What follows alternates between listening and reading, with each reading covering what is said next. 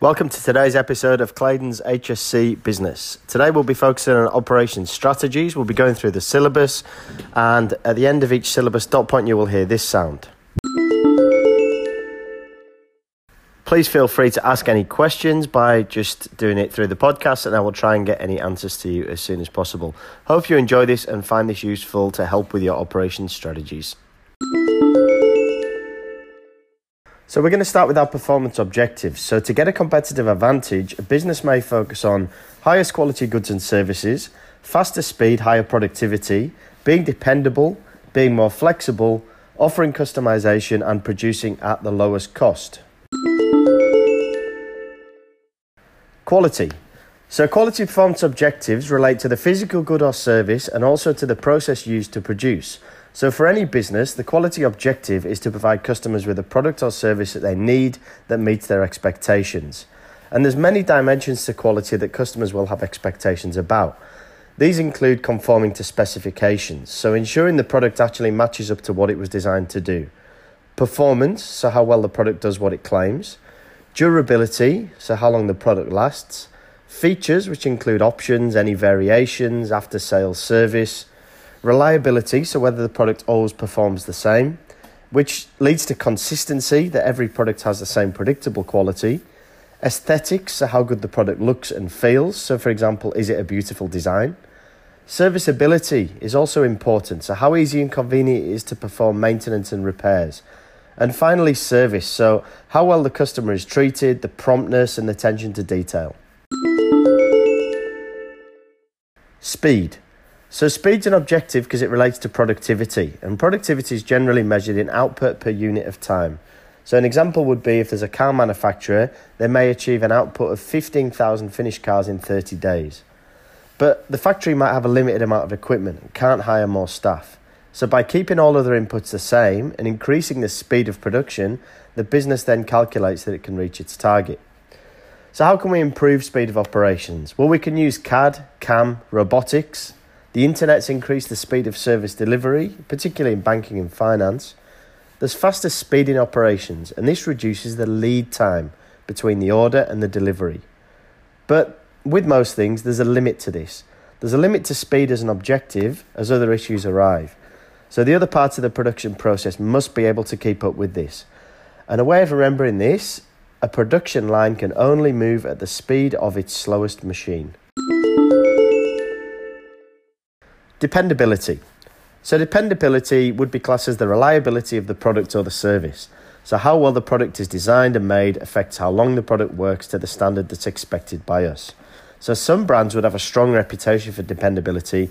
Their product will always deliver what the marketing promises. So, an example would be Rolex watches and Mercedes cars. Flexibility. So, flexibility is the ability of operations to switch easily and quickly to a new model of a good to meet a change in the market, or it could just be a change in the customer's wants and needs. This also includes flexibility in volume, and that's how quickly operations changes from producing a few products as a low volume producer to being a high volume producer where they increase output. This could be for increasing demand for products or services. So the demand for product changes according to the product life cycle. So as a good would enter the growth phase, a business needs the flexibility to match the increase in demand and avoid a stock out. So it wants to avoid a stock out because that's the business running out of inventory. Customization. So customization is how quickly a product can be redesigned to produce a unique good or service which matches the customer's desires. This can be challenging as a business may not have the appropriate inputs or they may not have the right technology. There are limits on what equipment or existing technology is capable of, and a business with a focus on customization needs to be closely contacting their customers. They must understand their needs and they must link this to when they're designing their specifications. Therefore, a unique product can be made. Customization does usually command a higher price as well. Cost. Efficiency is a key objective of operations, and the cost objectives want to keep costs as low as possible. So, costs have to be carefully managed, and data is collected and analysed as a result of this. So when you have lower costs, obviously that leads to improved profit margins, which gives the business more revenue. A key way to measure costs is to use efficiency ratios and average costs. So efficiency ratios such as the operating expense ratio determine how much it costs the business in terms of operations to make a dollar of sales. So you'll be looking at this later on in finance. Costs are also allocated to different parts of operations. So raw materials, maintenance costs, power, inventory and waste make these up. So the costs of inventory may be calculated using different methods like LIFO and FIFO, which we'll be looking at later on.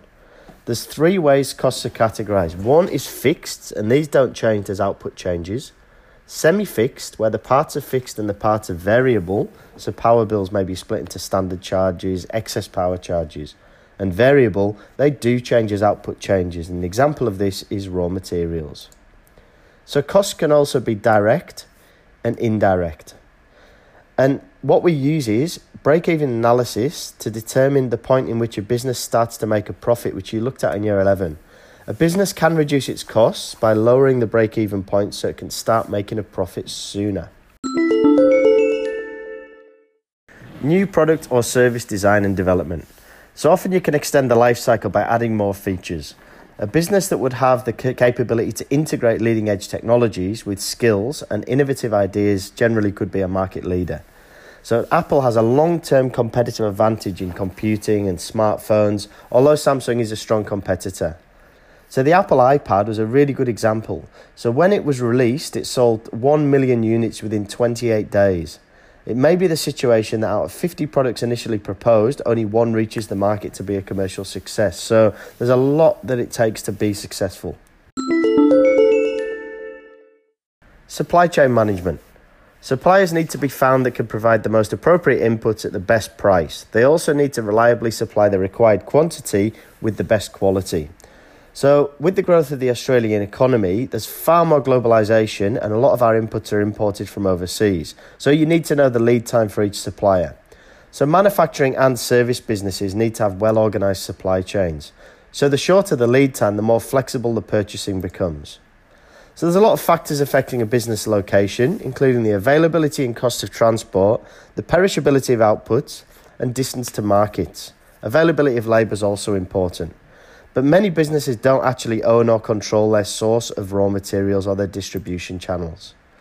So businesses don't always choose the cheapest supplier, but obviously they will try and get value for money and they will need a reliable supply. So supply chain management includes the coordination of all these businesses so goods and services are delivered to the customers in the quickest, dependable and most cost-effective manner. So during the 1990s, there was much more specialization of manufacturing, and people then began to outsource the management of their supply chain. Vertical integration. So, a new industry developed around organizing and planning supply, transport, and communication systems for supply chain management. So, instead of outsourcing, what a business may do to have greater control over their supply chain is vertically integrating. So, backwards vertical integration involves purchasing a controlling interest in the business that actually originally supplied its inputs. So, an example would be a meat industry purchasing the farm that their meat comes from, so they've got better control over their supply chain. Logistics. Well, this is the transport of physical raw materials, inputs, and the distribution of finished goods to markets. And the idea of this is to achieve an efficient, steady flow of material. So the manager of operations will need information finding out how long it takes for inputs to be physically transported from their source of origin, so where it came from, to the factory. And technology can help with this by creating efficiency. So automated warehouse trucks can replace the traditional forklift and the driver. These are independent, driven by a software program and guided by a laser. So there's a lot of efficiency there. E-commerce. So this identifies the use of the internet to buy and sell goods and services. Consumer attitudes have changed towards virtual, virtual shopping, and there's been a big increase in e-tailing or online retailing. And a lot of businesses decide to outsource this to IT experts. So e-commerce uses EDI, electronic data interchange, email, real-time conversations with suppliers and customers, and exchange data and information. The internet is a 24-hour promotion. So inventory management can be improved with e-commerce as an email to a supplier is automatically generated when the inventory levels are low. So, this does improve efficiency and can encourage just in time inventory management. Global sourcing. So, resources and raw materials aren't available everywhere, and their location does influence where a business chooses to locate their manufacturing, their assembly, whether they use foreign parts and components. So, it may be more cost effective to buy the inputs rather than make them themselves. So, once a global business has made this make or buy decision, they may also vertically integrate to source their inputs. So, global sources is finding the most cost efficient location for their manufacturing. Many transnational corporations like Nike choose to outsource. They may have a global web of operations, so they look at the cost advantages, they exploit them, there may be cheaper resources. And global businesses that use this strategy must keep careful control over their supply chains. There's been a lot of talk over where Apple products are made in China and sweatshops in Asia for Nike products. So this causes a lot of controversy as well. So, when the company follows a buy strategy, the business imports the inputs from an overseas supplier. This supplier will specialize in providing those inputs to a business. The supplier may also offer a good supply of high quality inputs at a discount price.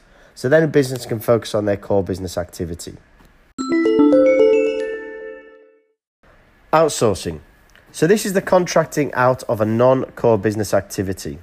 So a business may want to focus on its main activity, so then it organizes another business to provide a support service. This could be transport, logistics, components, materials, maintenance. And an impact of globalization is that market conditions can change, which causes a rise in the cost of components.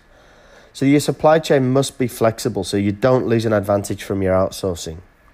Another impact of globalization is the opportunity to outsource overseas. So, IT, software, banking, administration have often been sent offshore to India. So, in India, there's often a lot of less expensive but skilled and educated labour, so there's faster turnaround times. But there is a risk from offshoring that business can lose its knowledge and its capabilities. Technology. So, this is the equipment and knowledge available which helps businesses perform certain functions or make products. So, this can result in the development of new methods of production or new equipment, and this helps businesses perform functions more quickly, and it often leads to lower cost too. So, the manager weighs the cost of the upgrading technology against the long term expected benefits. So, when they're making this decision, they must take into account a lot of factors. These include the speed of change in that area, the technology their competitors are using, the costs of implementation and how easily it can be integrated into what they already have, whether there's finances available, how long it takes to introduce, and finally, which is very important, whether staff need to be retrained or made redundant. Leading edge. So, in a competitive market, many businesses seek to get a competitive advantage by being the first to develop the new technology. So, having leading edge technology may be referred to as being on the cutting edge. One step further than this is bleeding edge. That's technology so new that there's a high level of uncertainty in using it. An example of this would be in medicine, a tissue regenerating powder made from pig bladders called extracellular matrix. So that's a mix of protein, connective tissue, repairing tendons, and other human tissue. This may be used for regrowing lost limbs and damaged organs. Established. Established technology has been tried and proven, and generally it's reliable and dependable. So there's three broad aims of the implementing of technology to remove geographic barriers, to save time and money, and to give a business better control over operations.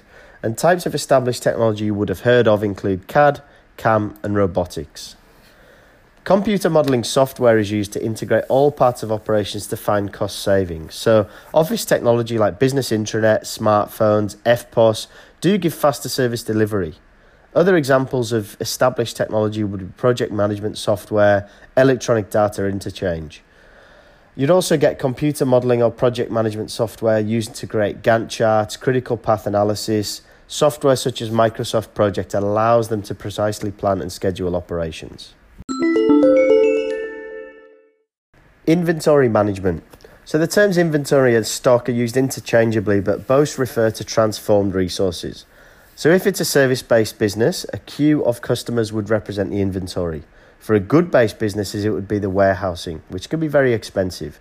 Inventory could be 30 to 50% of the total assets of a business. So the business needs to hold enough to meet demand, but not too much. Technology has made inventory management much more efficient as businesses use barcodes, barcode readers, and they know the exact location of their stock. Why do businesses control inventory?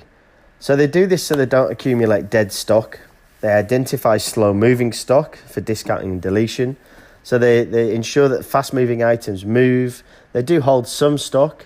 They identify any losses from theft or from damage and management also looks at the time needed for supplies to be delivered, freight costs, perishability, any seasonal patterns in demand, costs of handling and packaging, which are obviously important. They also need to know what stage of the product life cycle the good is. So, what's the trend in the size of the market? What's the inventory turnover? Is it a low profit margin, fast selling item, or a high profit margin, slow selling item? Again, is it perishable and what is the use by date? So these are really, really important. How much storage space is available? What type of funds are used? Can they reduce financial costs by maybe using a commercial bill, an overdraft, using a business credit card? What security or special storage arrangements are required? So, all of these things are really important. Holding stock. So, holding stock, it's also known as just in case or buffer stock. So a business would hold a certain level of stock as a reserve. So it might be to cover interruptions or an unexpected increase in demand. So purchases are planned so working capital is managed more efficiently. There's normally a certain pattern to sales over the year, and holding stock can also suit suppliers that want a longer lead time. So other advantages of holding it would include it's ready to use as inputs to sell. You don't need to rely on just-in-time deliveries. There's a lot of opportunity for discounts. You can take advantage of a growing market and inputs and components that are able to be used as spare parts are required can be used easily. There are problems with holding stock, however. There's warehouse expenses for storage and security. There's also the problem that inventory may become obsolete. So, if an electronics business held a large stock of iPhone 8 phones ready for Christmas, it would have found that the stock was made obsolescent by the development of XR and XS. So, the value of stock would fall significantly as a current asset. There's also the issue that perishable items such as food may spoil. LIFO. So LIFO is last in, first out. This method is for goods that have no use by date, so machinery parts is a perfect example. It's actually an accounting method of recording inventory costs. So the reality of inventory management is quite different from calculating costs for the financial statements. So the LIFO method is used to determine a more accurate cost of inventory per unit over the financial year. FIFO. First in, first out assumes that the first stock that has been purchased is the oldest and that'll be sold first. So it's much more appropriate for perishable items such as food and drink. So if there's a supermarket where the oldest stock that has to be sold before it reaches its use by date, that's placed at the front of the shelf. JIT, just in time. So this is to hold as little stock as possible and only bring in the stock when it's required. This reduces the impact on working capital because less liquidity is locked up as inventory, but it also improves the efficiency overall. So people would have sophisticated scheduling software to plan production, and electronic data interchange is used for this. But a disadvantage, obviously, is that if a supplier experiences a problem, the entire production schedule is disrupted. The benefits of just in time are reduced costs of storage, increased liquidity as less cash is tied up in stock, reduced chance of stock becoming obsolete, reduced chance of perishable stock spoiling, less warehouse space needed, and less time spent on actually checking products. Quality management. So, quality management would mean the product provided by a business is reliable, it's durable, it doesn't have defects, it gives you value for money, and it does everything that is claimed on the advert. So, for a customer focused business, which most would be, Every good made or provided is consistent in its quality. If it's a service based business, generally they're measured in satisfaction with customer service. So you must ensure the outputs are consistent, durable, and reliable. To achieve a competitive advantage, a business must choose your performance objective to have products of a superior quality. If that's not the case, then as we talked about earlier, your quality must be consistent. So this is measured by customer returns, poor sales, product recalls and repairs, which will be significantly expensive if things don't go right, which damage your reputation. So in Australia, products must be fit for purpose for where they were intended or how they were intended. So it must be able to do what the business claims. And this legislation includes the Competition and Consumer Act 2010 and the Fair Trading Act 1987. The government will require certain businesses that provide services, so nursing homes, builders, must be licensed or certified, which gives you that peace of mind. And the three main approaches to quality management are quality control, quality assurance, and quality improvement. Quality control. So, for a business that discovers too late it's been selling poor quality or defective goods, the consequence will be lost customers, damaged goodwill, expensive warranty. So, quality control is checking transformed and transforming resources, and the controls take place at three different stages feed forward, concurrent, and feedback controls. So, feed forward would be careful planning before the production. So, an example would be if it's a hamburger outlet, they may check the size of the buns on arrival for bakery before they even go in the production line. Concurrent are used during the work in progress. So, this might be a soft drink manufacturer using laser beam technology to check they've all been filled to the right levels. Feedback controls in- involve checking the final product after production or delivery. So, this may be a customer survey which is included with the product. And with the use of batch numbers and codes, firms can check where the problems exist, so technology has really helped with this. Control involves establishing evaluation procedures and setting standards. So, what a firm may do is they may compare their performance to other businesses in the industry by using the industry average as their benchmark. So, many professional occupation associations have established standards and they set out the minimum level of service. Effective benchmarking ensures they identify where the quality problems are occurring, research the leading businesses as an example, determine the industry standard for quality, and implement the changes to achieve the benchmark.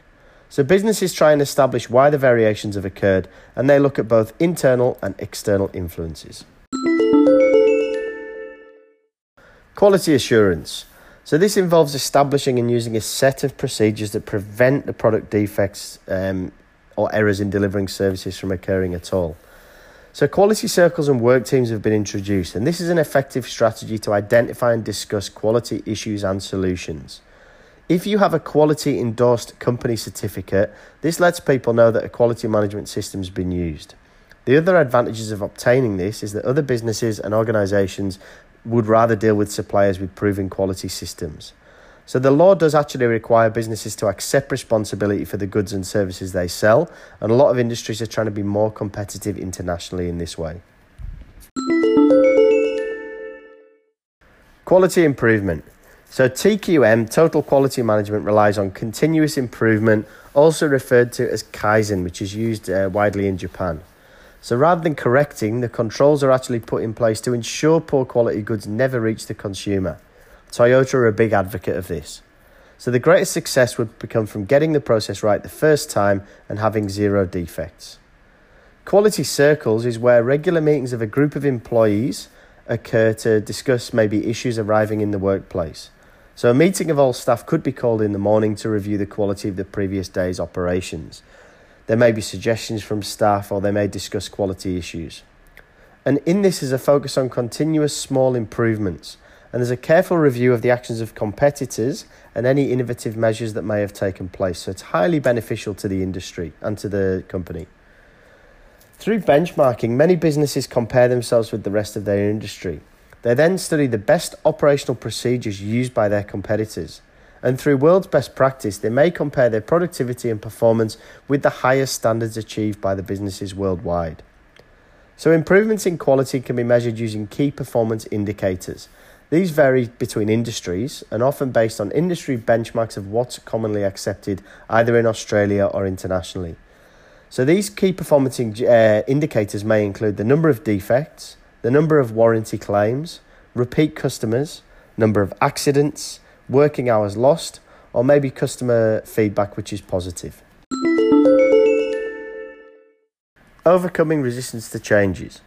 This includes driving forces and restraining forces. So driving forces push towards the need for change, whereas restraining forces hold the business back. So the challenge here for management is identifying and developing strategies to overcome the resisting forces. In operations, the resisting forces may be costs and inertia. So costs may be purchasing new equipment, redundancy payments, retraining costs, reorganizational costs if you are going to change the layout of your plant or your factory. People in the business can react emotionally to change, like anything in life. And rather than embrace those changes and the challenges, they want things to remain as they are, which can be a problem. Purchasing new equipment. So, management needs to be aware of any technological change. Not all developments are appropriate, and managers must assess the cost of the installation, the impact on production, any expected profitability. Several technological changes may not be easy to put into place, but there may be a long term reduction in operating costs, decreased time delays, and faster decision making. Redundancy payments. So, an employee redundancy is when they're no longer required because their job no longer exists. It may have been replaced by new technology.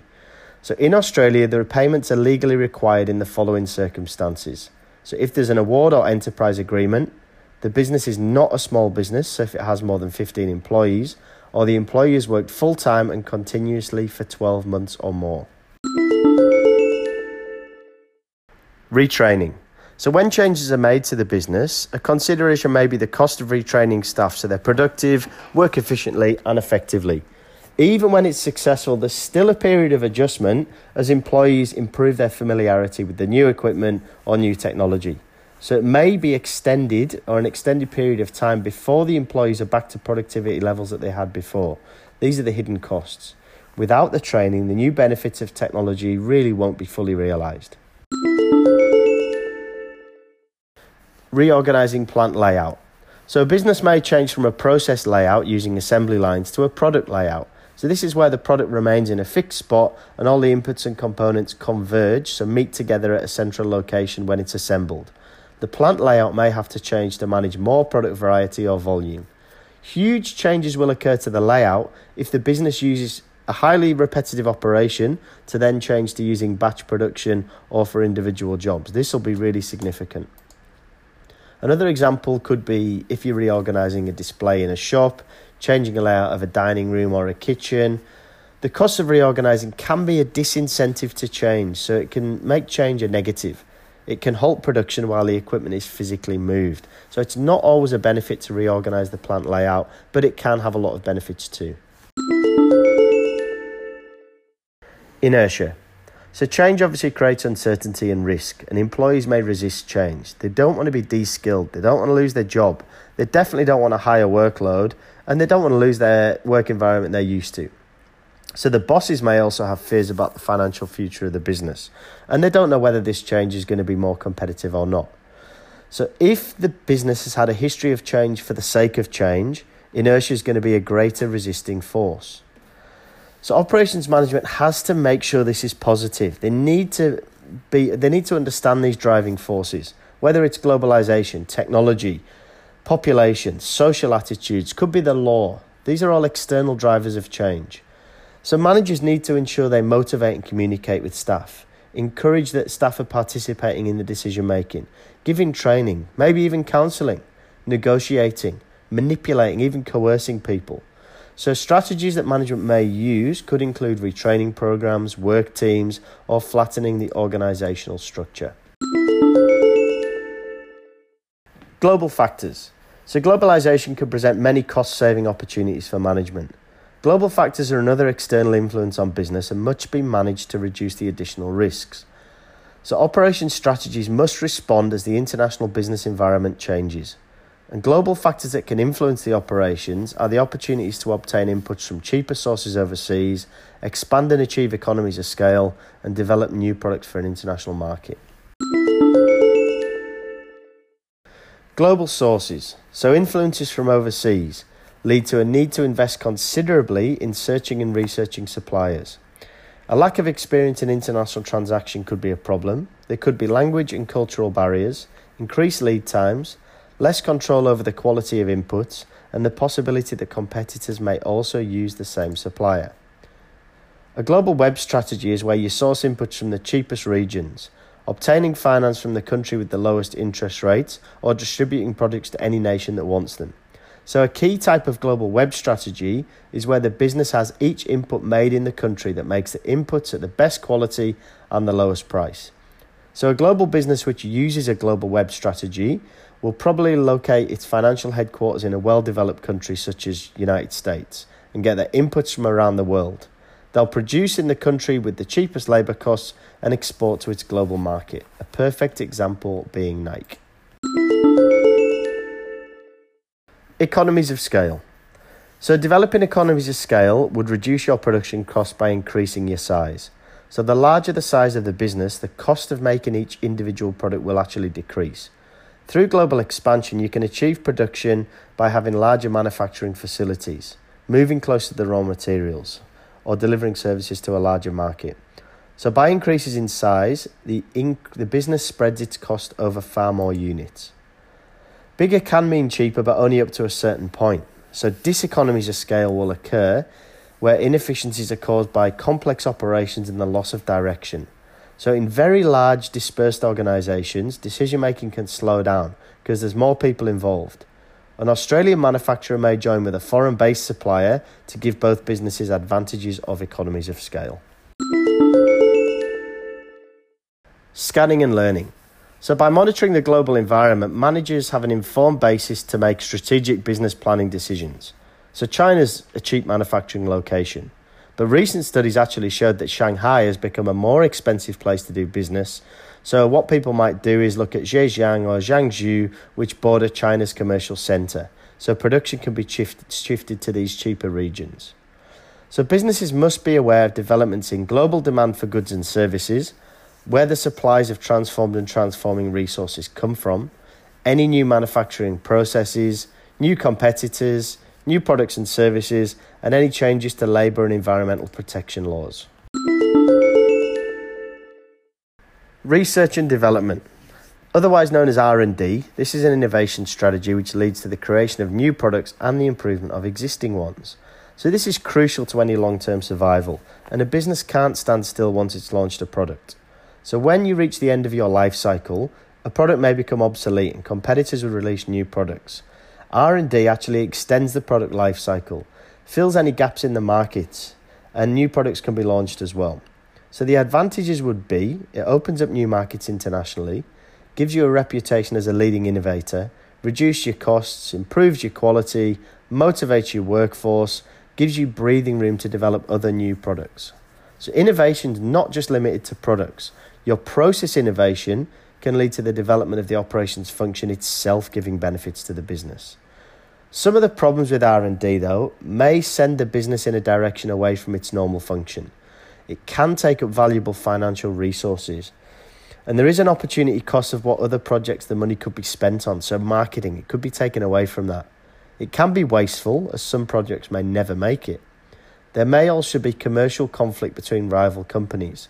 So, what you're looking at is eliminating your competitor rather than supplying to the market. There may be ethical issues with this, and the businesses must have the technical ability for this as well. So, any business that invents a new product needs to protect its intellectual property. An international patent would give you 20 years protection from anyone copying your idea. But there are limits to research and development because it is a long term higher financial risk strategy. But other constraints include the cost and availability of new technology, pressure from shareholders, and the lack of competition in the market and resistance to change. Well, that brings us to the end of the podcast. You did really well to the, get to the end of that. Fantastic. It was a very long podcast with a lot to take in. Really important that you understand every part of it. And if you get this podcast, you probably will understand operations strategies. Thank you so much for joining us, and I really hope this helps with your HSC business studies. And see you next time.